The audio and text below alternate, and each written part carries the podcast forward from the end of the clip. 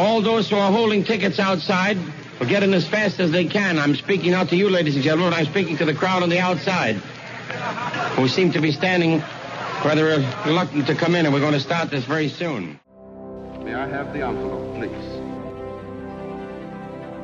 And the Oscar for Best Picture is presented to.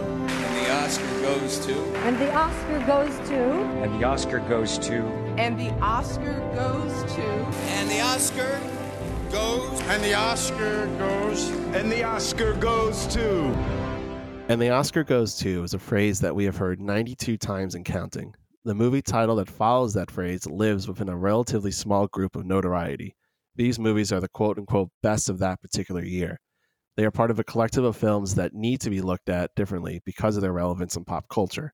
However, are these movies actually the best of all time? Even the best of that year?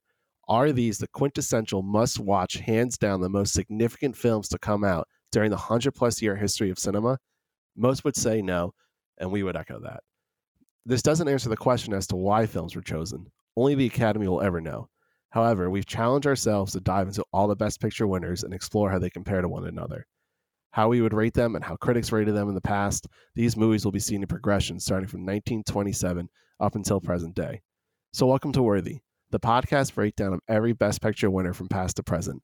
This week, we are talking about the Best Picture winner and first Academy Awards ceremony, which covered films that met the Academy's requirements from the summer of 1927 to the summer of 1928. I'm Ben. And I'm John. So, Worthy's exploration of each Best Picture winner, as well as the progression of the Academy over time. I myself have been able to watch and critique each winner prior to the creation of this podcast. And I've only watched a handful of the films throughout the years. So, a question I want to pose to John is Is Wings worthy of the Best Picture Academy Award of 1927 28?